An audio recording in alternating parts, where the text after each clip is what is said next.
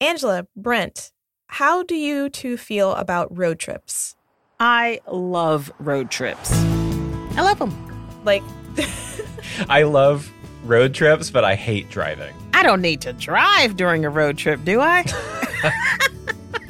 I'm asking because I came across some articles recently about smart roads. Does do hmm. either of you know what those are?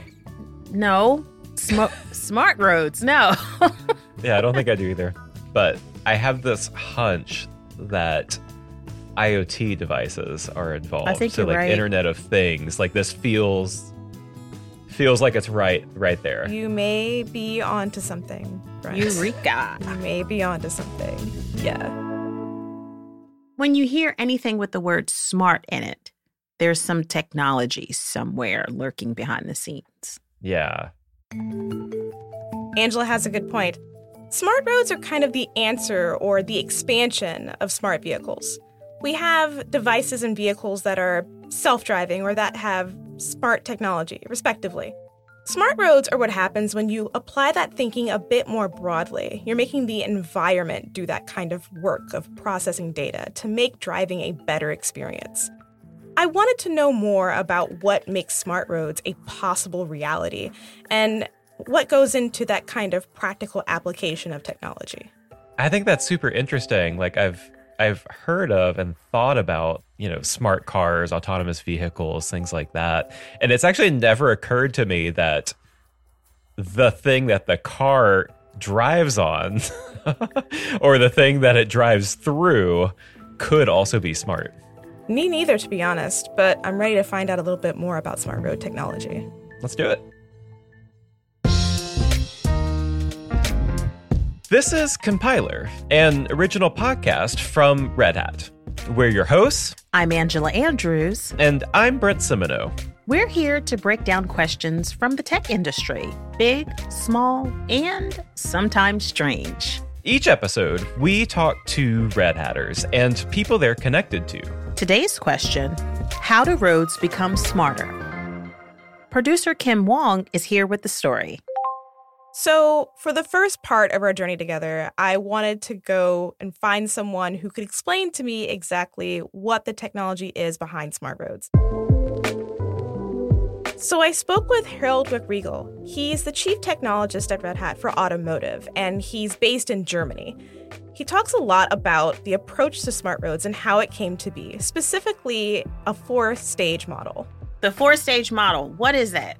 Well, I'll let Harold explain it in a lot more detail, but just know that if you're talking about smart road technology, it's really hard to go from zero to 60 overnight. I see what you did there. That's good.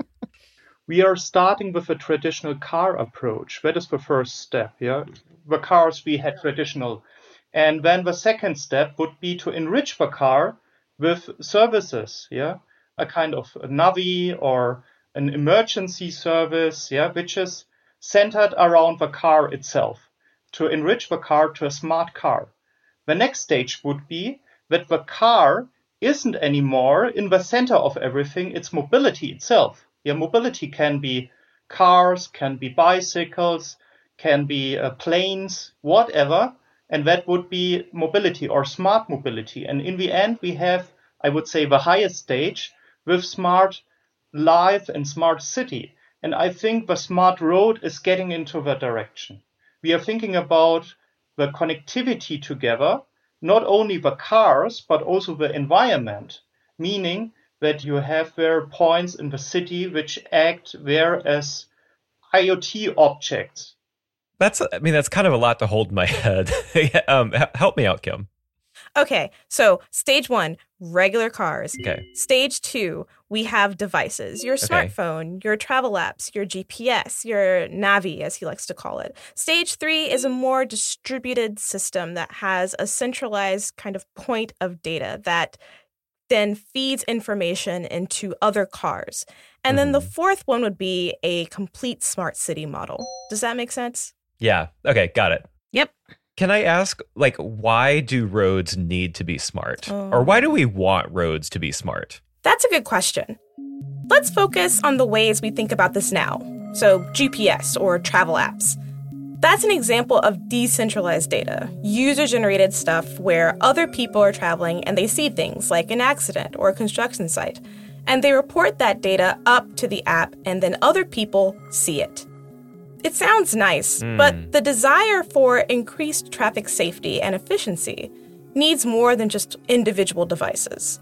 From Harold's perspective, data from an entire transit ecosystem could optimize travel in a big way in the end, it's a city smart life concept where you get suggestions for an optimal route and an optimal journey through the city yeah, to, to achieve there something. And and um, for that piece, it's important to get the street information, the smart road you mentioned with location, traffic, pollution, density. Um, you get the information from the cars, we shouldn't focus only to cars. Yeah, we should focus to the whole traffic system. Yeah, thinking about to support public transportation and and motivate for that. This to me sounds like a lot of data. That's all I'm hearing. Mm. Yeah. Like there's a lot of data being generated. We're talking the smartness. Where does the smartness come from? You know, all of the things involved with transportation, it sounds like. Mm. A lot of data that needs to be gathered and then centralized. Mm-hmm. Yep. Which is not necessarily easy to do. This is a move away from that kind of decentralized experience of data, mm-hmm. Making it more centralized and more standardized so that instead of just a few people being able to take advantage of it, mm. everyone can kind of take advantage of that new real time information and react accordingly. Mm. And this would have a lot of benefits, right? There's definitely pros and cons to this, and we'll talk about some of the cons later. It, trust yeah. me, there's a few. Um, I can think of a few. yeah, yeah, I believe that. I do want to say that this technology is just highly, highly in testing phase. Yeah. There are some countries uh, in Asia and in Europe that are rolling out these really small scale experiments, mm-hmm. ones that are on large, even international highways that are being rolled out. But I was curious to see how something like this would play out in real life. What would a technologist say if they were asked to give a real life example? The best scenario would be that you have more freedom and more flexibility in the whole traffic system that you um, have a kind of possibility to use an app. I want to come from point A to point B in that time uh, with these restrictions, and you get there and suggestions your whole journey.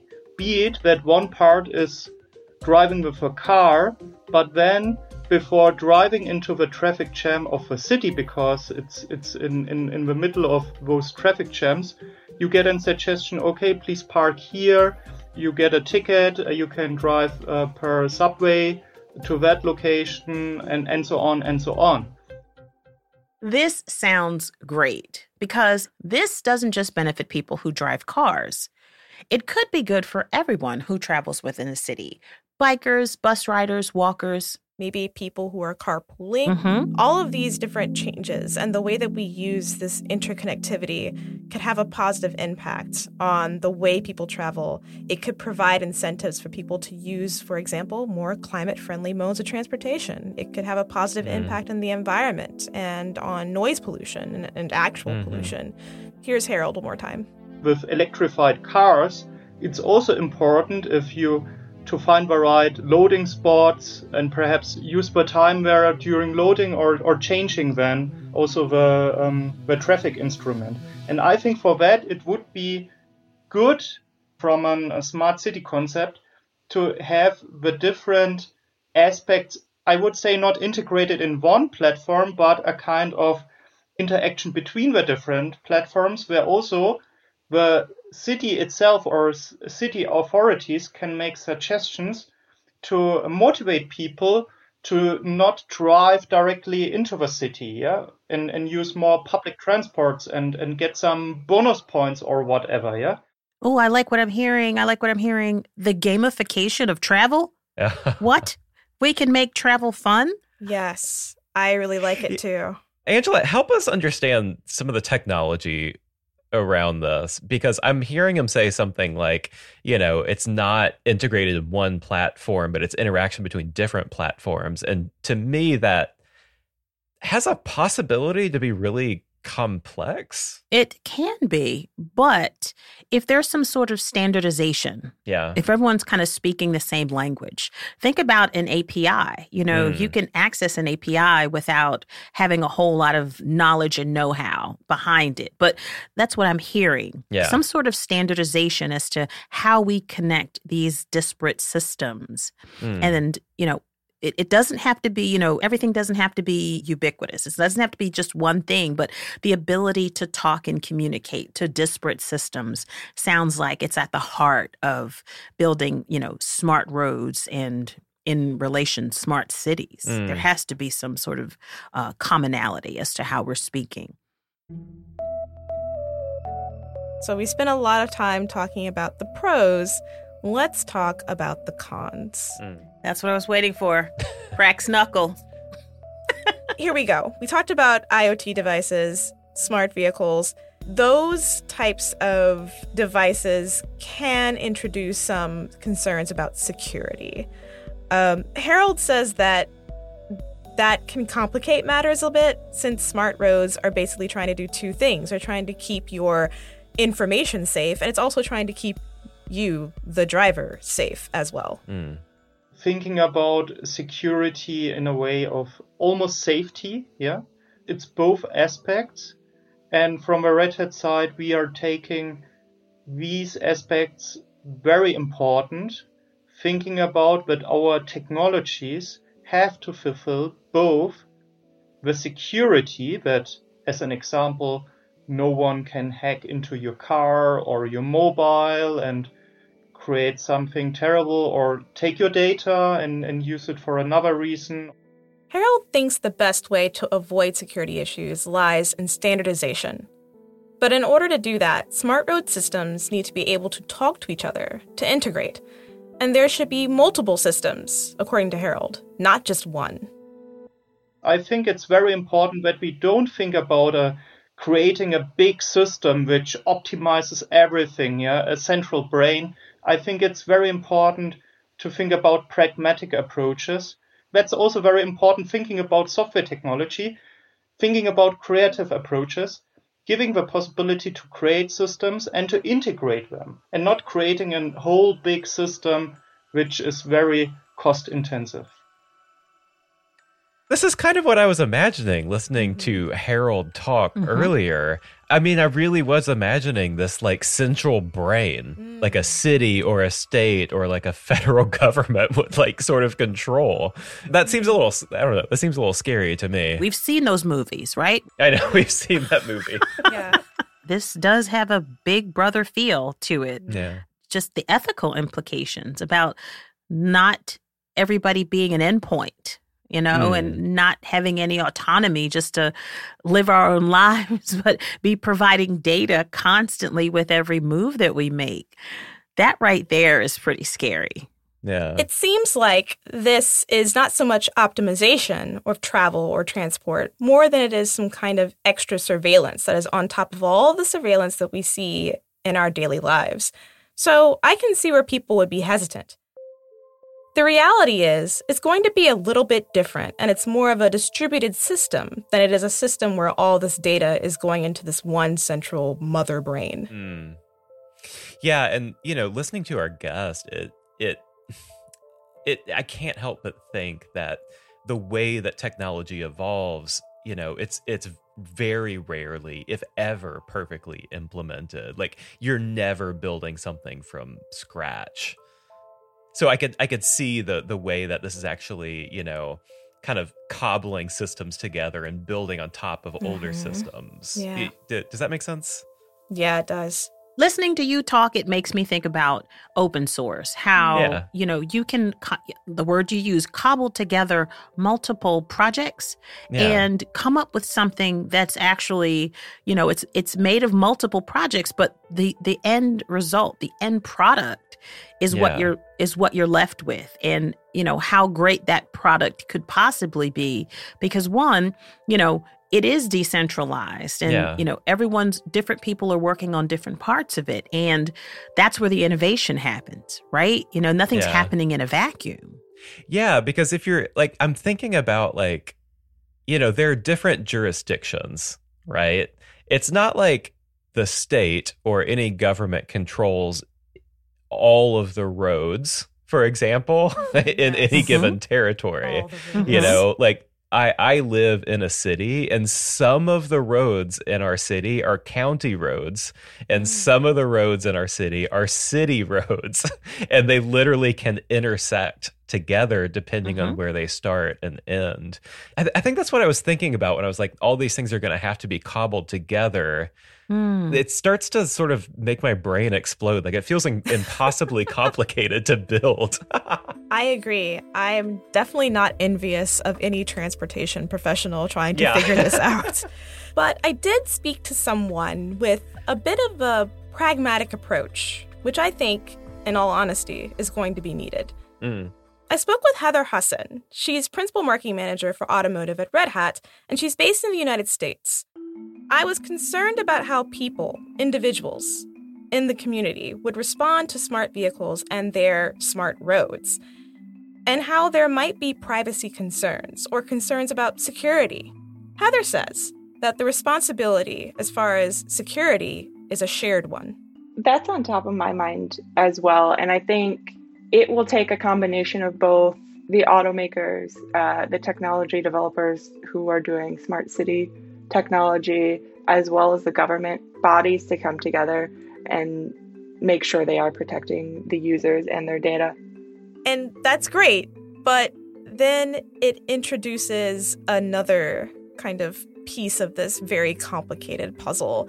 You have some people who have newer vehicles with, you know, smart technology oh, already built yeah, in, yeah, and then you yeah. have people who have older vehicles like me and my mm. incredibly old Nissan Versa. What are we talking? 2000 2011. 11? yes. That's my baby. I call her the gray ghost. Oh. so to your point, that's totally true. Like how what do we do when you know most cars on the road, especially in my city, they're not brand yeah. new cars. Yeah. Mm. You know, and that technology is not embedded into these vehicles. Mm-hmm. It sounds to me like this is a ways down the road. You know, it, they're mm. thinking about it now because that's where they should be thinking about it. But to get that advancement into, you know, cars not not today, not tomorrow, but you know, in a couple of years down the road, no pun intended. Mm. Um, that's where that's where the investment's going to have to go because right now yeah. people are driving around in their in their gray ghosts at the moment and yeah. you know they they can't contribute or, or don't have the technology in their vehicles to contribute at the time and it's not like oprah is going to come down and say all right everyone in philadelphia gets a smart car and we have to pay the taxes on it and that winds yeah, up sucking and all that. Oh. But you're but you're right though. There's we have to consider not everyone's going to be able to take part in this uh, right away. And that and, and that gets us a little bit further away from that ideal that Harold talked about in the opening. Yeah. I want to hear from Heather about this because she has some things to say. Autonomy just it's not going to happen overnight. We're going to be in this mixed status for connected cars for quite some time. And a lot of people are usually t- attached to their cars for 10 years or so. So it's a lot of varying technologies from no technology to the most advanced. And when I think of smart cities, the first thing I think of is smart roads as a way of advancing all of that. Um, you know, it advances safety not just for the people inside the car, but it advances safety for the pedestrians, the bicyclists. Something that both Heather and Harold mentioned, something really important is cost. What is the cost of building smart roads? Because we all know it's all about the money. I wanted to know what are some creative approaches a government could maybe implement, like a hybrid model where there's a smart road hybrid. Heather said that a hybrid approach may be viable. Mm. What's the first small piece of the puzzle that we can look at that we can afford and budget uh, that we think technology will have its most impact and most value for our city. And usually that comes in the form of some kind of visibility. Of course, with respect to the community members, needs to be top of mind as well. So maybe it's not a stretch of highway, maybe it's an intersection, or maybe it's not a, a, a complicated mess of county roads and city roads, maybe it's a smaller space that surrounds a highly trafficked area like a school. Even a small impact like that can have a, a greater kind of effect on yeah. traffic patterns. So, we've been talking about smart roads this whole time. And as we've been doing that, I've been actually writing down a list of things that we can learn from this one example about new technologies. Mm. Like, what are some really kind of practical things that we should consider as technology practitioners? Hmm. Okay. Okay. So, what should we consider? Yeah. We should always consider privacy. Yes. You know, mm. that's all. That's always first and foremost. That's one thing. Um, security. Like, how do we yes. secure these endpoints? How do we secure the data? Mm. That is super important when you're dealing with, you know, something like, you know, vehicles and things that weigh tons and tons and yeah. they're moving uh, miles, you know, X miles per hour. But also, we have to consider the technology itself. You know, mm. is it a new burgeoning technology? Is, is something on the cusp? Is it something that a lot of people are being, you know, interested in and they're yeah. spending time on and you see it manifesting in other areas? So it's not central to just, you know, say one vertical, but a lot of people people are, are implementing yeah. this type of technology and you see it in different forms and you're like, oh, you know, this is something that could possibly be uh, helpful with the smart city, smart road thing. There's a lot of things to consider, um, but those are the three that I'm thinking about. I could probably rattle off a few more, yeah. but I, would like to hear what uh, both uh, Brent and Kim have to say about this.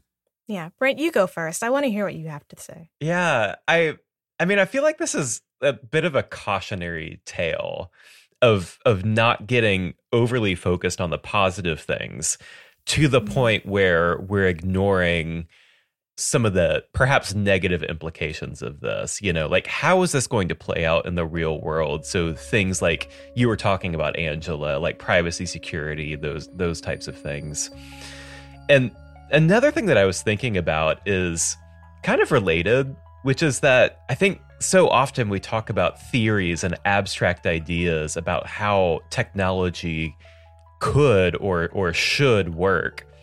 But implementing those theories in real life is often really really really messy and really difficult. And so what you end up is, you know, with all of these sort of disparate platforms and all of these legal issues and then all of these financial issues because it's never just about the technology.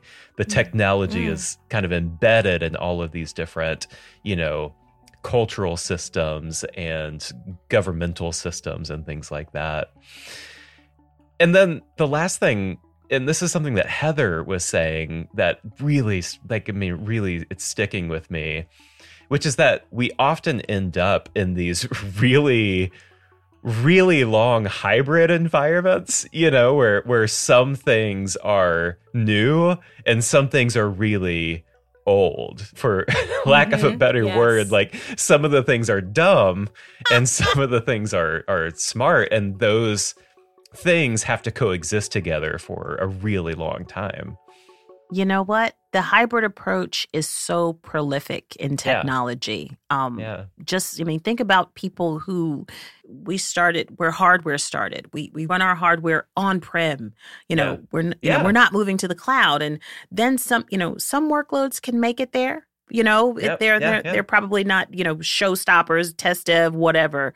But what we do is we have to make sure that they still work together. Yep. That innovation is happening, but people are still comfortable in their own space and they're not yeah. so they have to live in this hybrid world for a couple of years forever i mean maybe hybrid is just the world that we have to live in because yes. for whatever reason and we just have to make it work we just Angela, have to make you it just work. blew my mind oh.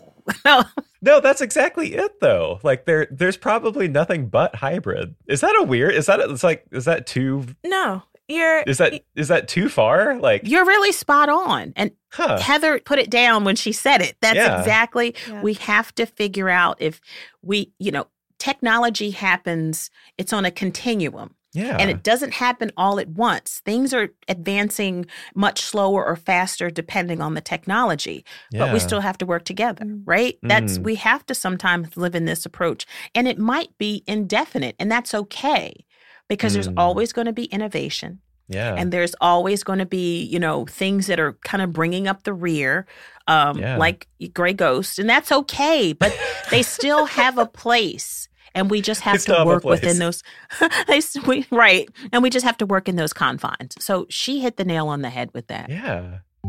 Kim, what is what is on your list? Sorry, I got like I we got, gotta get to my, kim's list my I just I don't know that that all just kind of blew my mind.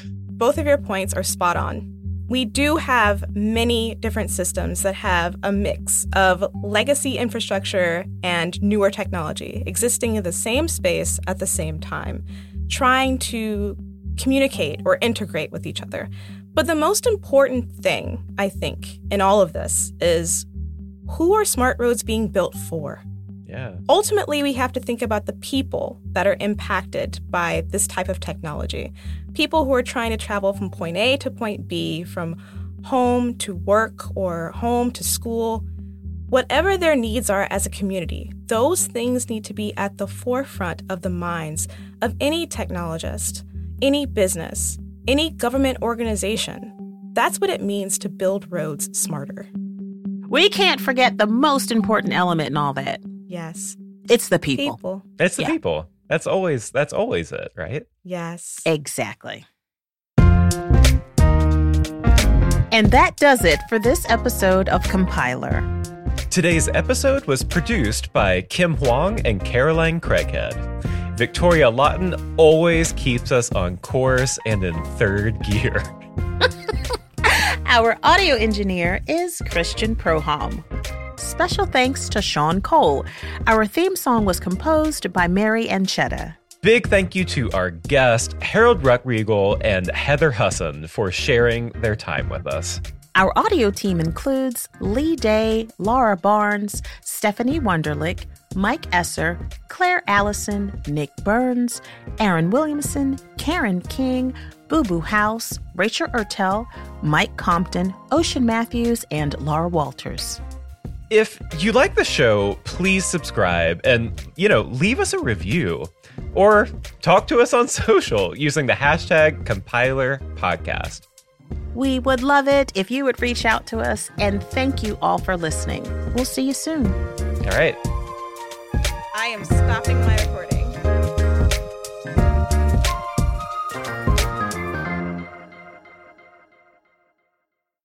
Hi, I'm Mike Ferris, Chief Strategy Officer and longtime Red Hatter. I love thinking about what happens next with generative AI. But here's the thing foundation models alone don't add up to an AI strategy. And why is that?